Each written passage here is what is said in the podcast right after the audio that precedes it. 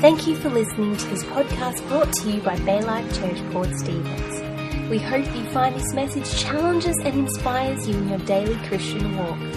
For more information, visit www.baylifechurch.org.au. Tonight, I want to speak to you on a very simple subject, but I think a powerful one. And it's this why I'm a Christian. Why I am a Christian. You know, in the little township in which I live, I live in the lower Blue Mountains. So if you know the Blue Mountains, you come across the Nepean River and you come into the first village, which is called Glenbrook. And then the next village is Blaxland.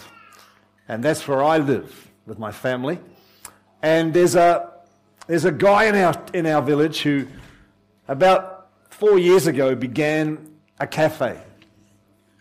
And it turned out that he made really, really good coffee. So I began to go to his cafe and uh, just befriend him and just get to know him. You know, can I encourage you that being a Christian is about influence? But it's not so much about preaching. People don't need you to preach to them. They just need you to be a friend. And if you just show up and just be, be kind. For example, when you order your coffee, you patiently wait. You don't get irritated when it's not coming.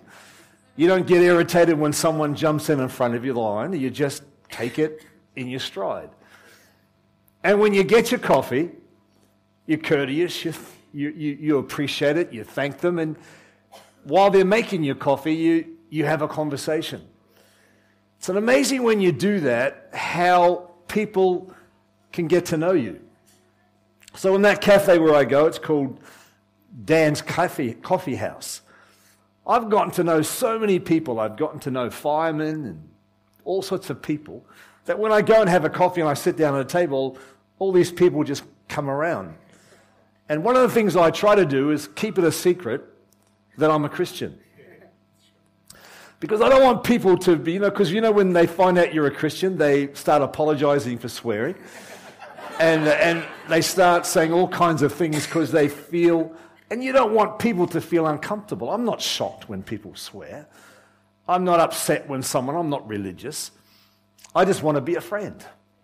You know, when you look at Jesus, the Bible says he was a friend of publicans and sinners. And everywhere Jesus went, people wanted to be with him. And you've got to ask yourself, why is it?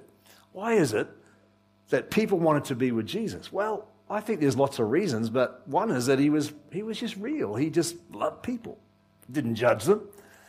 He just loved on them. And because he loved on them, people wanted to be with him. So a few months ago, I preached this sermon in our church, Why I'm a Christian. And Dan, who owns that cafe, came along to listen to me speak. And he was the first one to put his hand up when I made the salvation appeal. And he gave his life to Christ because he said to me afterwards, You answered every question I had about God in a really simple way. And it just made sense. And because it made sense, I decided to become a Christian. And he's on a journey, and I'm discipling him, and part of that process of just helping him find his way in life. And I just want to encourage you, you know, in, in the places that you go, the different places that you shop or just befriend people. Just be a nice person. And they'll find out that, that you have a belief that is a foundation in your life. And then you'll get the opportunity to tell them why you're a Christian. So let me read something to you from Mark chapter 1, verses 16 to 18. It's from the NIV translation.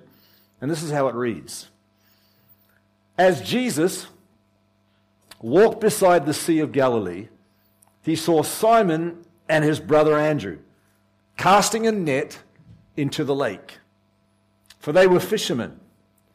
Come follow me, Jesus said, and I will send you out to fish for people. At once they left their nets and they followed him. Come follow me, and I will send you out to fish for people. You know, the reason that Jesus brought you into his kingdom, and I just want to pause for a moment and just remind you that the Bible says nobody can come to God unless the Holy Spirit draws them. So we are blessed and privileged that if you've made that decision, you had that conviction in your heart, that you decided that you wanted to say yes to God, it was a direct result of Him drawing you. It's a direct result of God calling. Just like Jesus did here with Simon and his brother Andrew, he saw them and he said, Come, follow me, and I will send you out to fish for people. And Jesus has called you, He's brought you into His, into His kingdom. He's given you the hope that we are going to talk about in a moment. And He's given you the opportunity to make a difference in somebody else's life. He's called you, He's brought you in to send you out to share with others. And you know, we can change the world one life at a time. No, we can become overwhelmed by the need. You, you, but if every one of us just take on personal responsibility to reach out to someone in our world, the knock on effect of that can be incredible. You know, you, you win a friend to the Lord, you win in your social set, you win someone to Christ, they in turn have a group of friends, they lead, and ultimately, and it happens in church life when someone becomes a Christian and then their friend becomes a Christian and their friend becomes a Christian, all of a sudden you've got this exponential growth. And that's what happens in church. It's as simple as that. So, what we have is incredible. So, let me remind you and tell you why I'm a Christian. What caused me, the benefits of being a Christian. Number one, it's as simple as this I am forgiven. I am forgiven. I'm forgiven for my past. Now, I was raised in a home where my parents became Christians when I was five years of age. I was born into a family that uh, had a trucking business. I was, my father worked in a business with his father and his brother. It was the large, largest privately owned trucking company in New Zealand where I was born. And, uh, but sadly, my grandfather, as a result of the success of his business, of their business, turned to alcohol and gambling. And ultimately, the business had to be sold, and it broke up the marriage. My grandparents split, and it was a bit of a disaster. But as a, as a result of that, my grandmother found the Lord.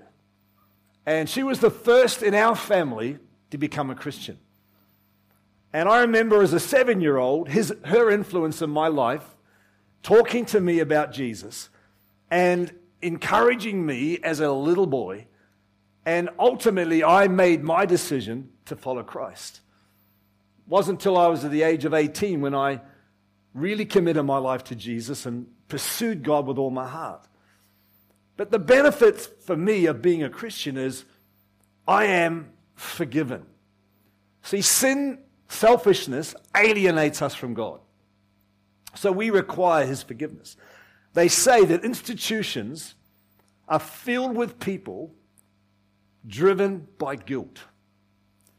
And one of the great things about salvation is that Jesus comes and he removes from us all the guilt and gives us freedom. If any man be in Christ, he's a new creation. The old is gone, the new has come. He gives us a fresh start. And so, Daniel, who owns that cafe, Dan's Cap Coffee House, he often says to me, It's amazing to feel free. It's an amazing thing to know I am forgiven. Because our sin involves rebellion against God, and, and we, we live our life without any reference to the one who created us. But God created us. And when we realize that God created us and gave us an incredible potential to realize such an amazing future. Through him, we find peace and we find release. Let me take you to a scripture in 1 John chapter 1, verses 8 to 10. Let me read this to you. 1 John chapter 1, verses 8 to 10. It says this If we claim to be without sin, we deceive ourselves and the truth is not in us. But if we confess our sins, he is faithful and just and will forgive us our sins and purify us from all unrighteousness. If we claim we have not sinned, we make him to be a liar and his word is not in us. The Bible says in Romans, for all have sinned and fallen short of the glory of God. So everyone needs a savior. And the most powerful thing is that we have in Christ as a believer is we find forgiveness. So I gave my life to Christ as basically as a five year old, really committed my life and prayed a prayer, a sinner's prayer. Never underestimate a prayer a child prays. But it wasn't until the age of 18, after three and a half years of trying to run from the call of God, and that's another story, uh, I tried to run from the call of God. God really got a hold of my life. And I'm grateful to God for his forgiveness. I'm grateful to God for His peace. I appreciate what I've received, and it's good to remind yourself, being a Christian, what it means. Otherwise, you can become very blase about your relationship with God. You know, I don't read the Bible because I have to. You don't have to read the Bible. You don't have to pray. You don't have to give your finance. And you don't have to get, come to church to be a Christian. But you do it. I read my Bible and I pray and I give my finance and I come to church because I love God. And because I love Him, I don't want to miss church. Because I love Him, I want to read the Bible. Because I love Him, I want to pray. And because I love Him, I want to give my finance. Because I know whatever I give, the small part that I give, does make a difference. It makes a difference in someone's life.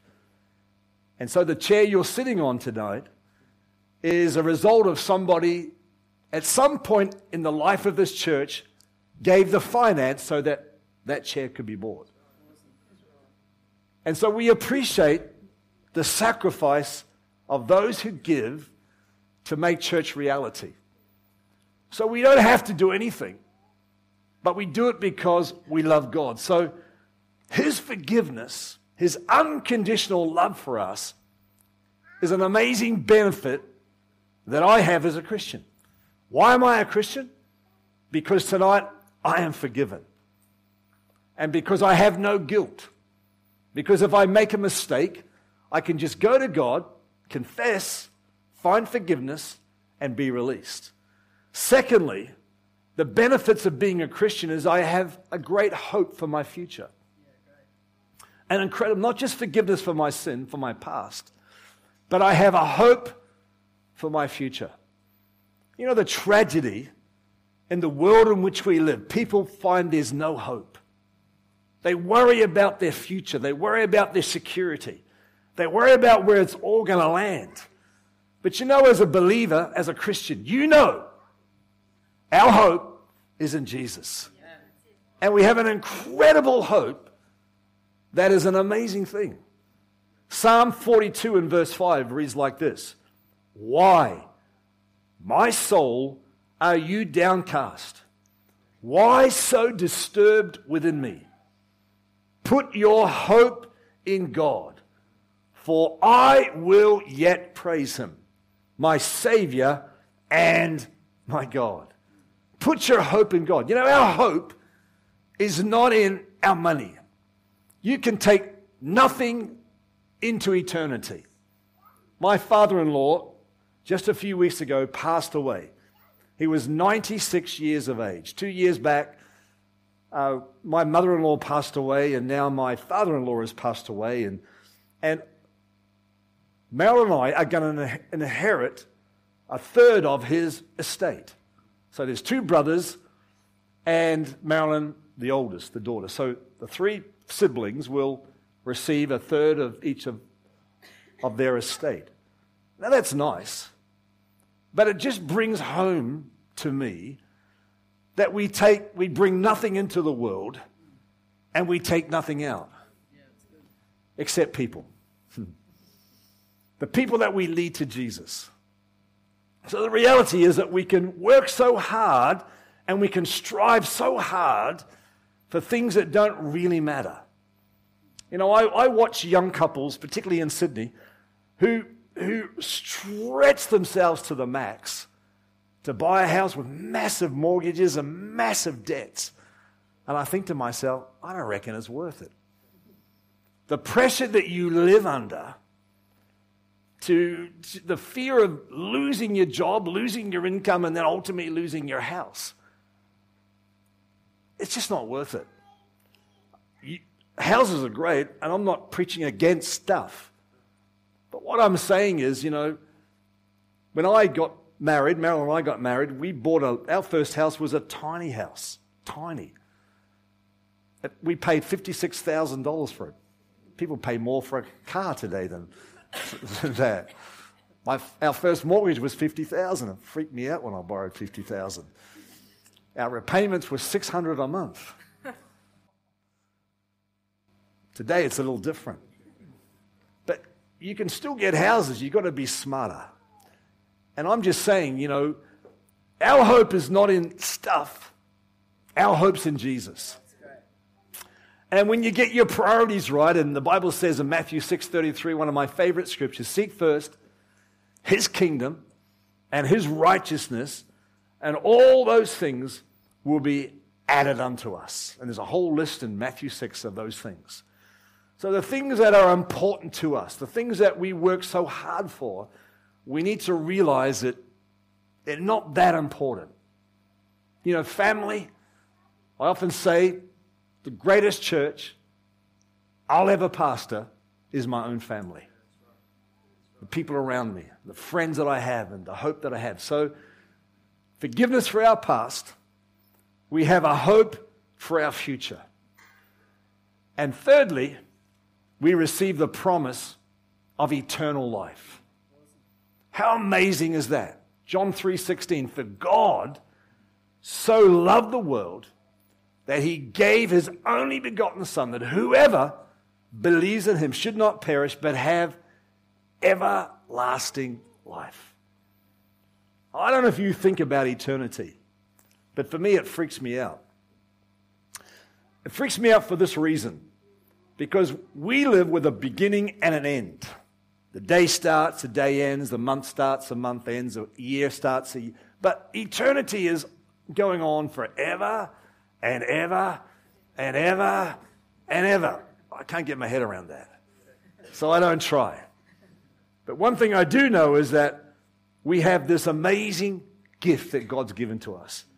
Amazing, God's amazing gift, the forgiveness of our sin, our selfishness, and the grace to live with dignity in this present world, and a glorious hope for our future with the bonus of eternal life. Why am I a Christian? Because the gift of salvation changed everything. The gift of salvation, and what I, what I love to see happen is when somebody makes a commitment to become a Christian they're not perfect. You know, a lot of people are saying, oh, I, I can't, I, God wouldn't accept me. I'm not perfect. None of us are perfect. You know, people say, I couldn't come into a church because the whole building might collapse. I'm such a bad person. We're all sinners. but by the grace of God, go all of us. But we have this incredible salvation through Jesus. And in the last couple of minutes that I've got left, let me read to you from John chapter 1, verses 12 to 13. It reads like this Yet to all who did receive him, to those who believed in his name, he gave the right to become children of God. Children born not of natural descent nor of human decision, or of a husband's will, but born of God. You have been, if you're a Christian tonight, you've been born by God. You are loved by God. You have all of His love. You have all of His favor. You have a rich life ahead of you. You have an amazing future. You have forgiveness for your past. You have a hope for your future. And you have the promise of eternal life through Jesus. He's given you that opportunity to set your life up. You are set to win. And God's going to bless you. Let me remind you tonight why you're a Christian. Remind yourself that when you go out into the marketplace tomorrow, whether it's into the workplace or into university or college or high school or primary school if you're young tonight, remind yourself how blessed you are. You're a blessed person. You walk in forgiveness, you walk in hope, and you have the promise of eternal life. Isn't that good? And isn't it worth sharing it with others? In a natural way. You know something? The more spiritual you become, the more natural you become. God hasn't called us to be weird. God doesn't want you to be weird. You know, we don't stand on street corners with scriptures yelling at people, judgment, fire, hell, brimstone. We don't, we don't do that. Jesus never did that. He just loved people. Zacchaeus up a tree, come down, I'm going to come to your house. As a result, his life was dramatically changed. You know, it's as simple as that. It's just reaching out, it's loving people, and realizing that God's grace is incredible. Let me pray for you. Heavenly Father, tonight, we just thank you so much for your grace. We thank you so much for your forgiveness. That we've been forgiven. Guilt is gone. The old is gone, the new has come. We have a glorious hope and an incredible future with you forever. So, I, Lord, I pray tonight in the name of Jesus that we would be challenged. We would be challenged in the world we live to make a difference, to reach out to people around us and love on them like you've loved on us. So we honor you, thank you, and we praise you. In Jesus' name. Amen. I went one minute over. Forgive me.